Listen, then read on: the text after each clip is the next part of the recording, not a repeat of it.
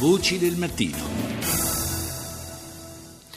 Oggi è la giornata di apertura dei colloqui sulla Siria, colloqui che si svolgono in Kazakistan, ad Astana, colloqui nati da un'iniziativa di Russia, Turchia e Iran. Ne parliamo con Francesco Strazzari, docente di relazioni internazionali alla Scuola Superiore Sant'Anna di Pisa. Buongiorno professore. Buongiorno a voi. Dunque, eh, colloqui che cominciano, eh, intanto diciamo si terranno a porte chiuse per cui eh, ne sapremo poco, almeno fin quando non si saranno conclusi e ci sarà eh, presumibilmente un comunicato eh, conclusivo, un comunicato finale, ma ehm, nascono comunque sulla scia di eh, scaramucce, possiamo dire, di tipo diplomatico, a partire eh, da veti incrociati tra alcuni dei mh, paesi che sono stati anche promotori di questi colloqui. In particolare eh, il eh, Damasco ha chiesto che i colloqui eh, intersiriani si svolgano solo tra le parti eh, siriane, a, si è opposto alla partecipazione della Turchia, insomma eh, forse qualche difficoltà già si presenta ancora prima che comincino i colloqui. Beh sì, il tavolo che viene convocato nel gelo della, dell'Asia centrale da Putin, eh, aiutato dagli iraniani e dai turchi, per altro verso, è un tentativo di una sorta di, di, reset di tutto il processo diplomatico che si è dipanato tra Ginevra e Vienna negli ultimi anni con 400.000 o 500.000 morti sul terreno nella tragedia siriana ed è particolarmente eh, strana o inedita come circostanza perché la Russia sta eh, combattendo sul terreno ma al tempo stesso proponendosi come mediatore neutrale eh, in uno spazio eh, geopolitico che in qualche misura controlla eh, con la differenza rispetto alle edizioni precedenti che intende portare direttamente i leader militari del terreno a parlare tra di loro in un albergo eh, lontano dall'attenzione del mondo e, e, in qualche misura escludere da questo tavolo eh, tutte le potenze del Golfo, Arabia Saudita, Qatar, che hanno avuto un ruolo molto importante rispetto all'opposizione a Bashar al-Assad negli ultimi, negli ultimi anni. Eh, l'altro elemento importante da cogliere di questa giornata è il ruolo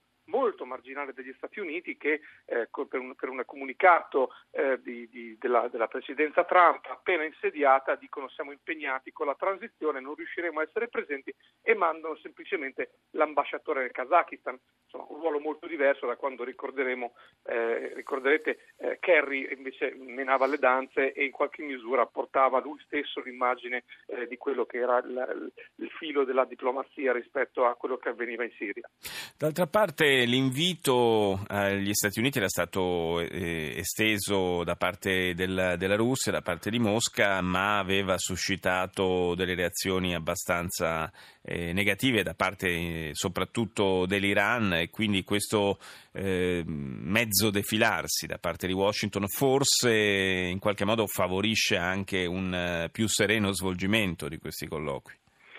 In qualche modo sì, è una sorta di favore che l'amministrazione eh, Trump fa a Putin stare dietro le quinte, eh, non prendere una posizione di primo piano e però è anche un segno di una certa incertezza, insomma nessuno sa esattamente cosa uscirà da questo nuovo formato, l'amministrazione Trump non ha ancora una linea chiara sulla Siria, si pensi per esempio alla questione kurda rispetto alla quale non è chiaro se continueranno quello che aveva fatto l'amministrazione Obama, cioè un forte appoggio sul terreno come chiave contro lo Stato islamico oppure invece una concessione a Erdogan e ai turchi eh, che invece sposterà la bilancia lontano dalla, dall'azione dei, delle forze kurde e, e siriano-democratiche sul terreno. E dunque stare lontano è anche un modo per non bruciarsi le mani, eh, per capire un po' chi ha il pallino in questo momento in mano e, e evitare di trovarsi con il fiammifero e bruciarsi. E seguiranno a distanza di una decina di giorni dei colloqui, dovrebbero riprendere a Ginevra i colloqui guidati dalle Nazioni Unite, forse quella sarà la sede in cui capiremo davvero quali possano essere stati i frutti di, questi, di questo confronto ad Astana.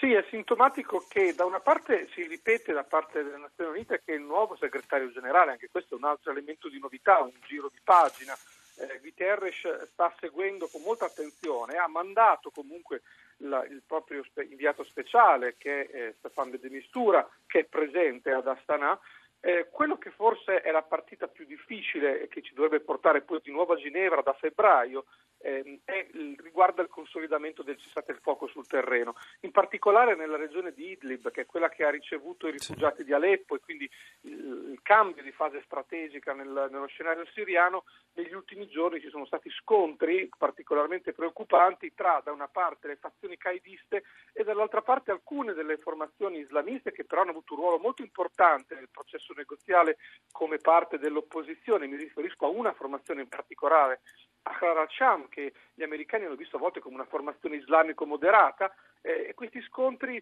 mostrano che si sta sfilacciando completamente eh, quello che avviene sul terreno e potrebbero preludere eh, dire, una svolta abbastanza inedita. L'assenza delle formazioni eh, degli stati del Golfo arabo in questo quadro probabilmente si fa sentire e si fa fatica a tenere in qualche modo la, la partita sul versante del, dell'opposizione ad Assad. Molte formazioni sono alle corde e si combattono tra loro.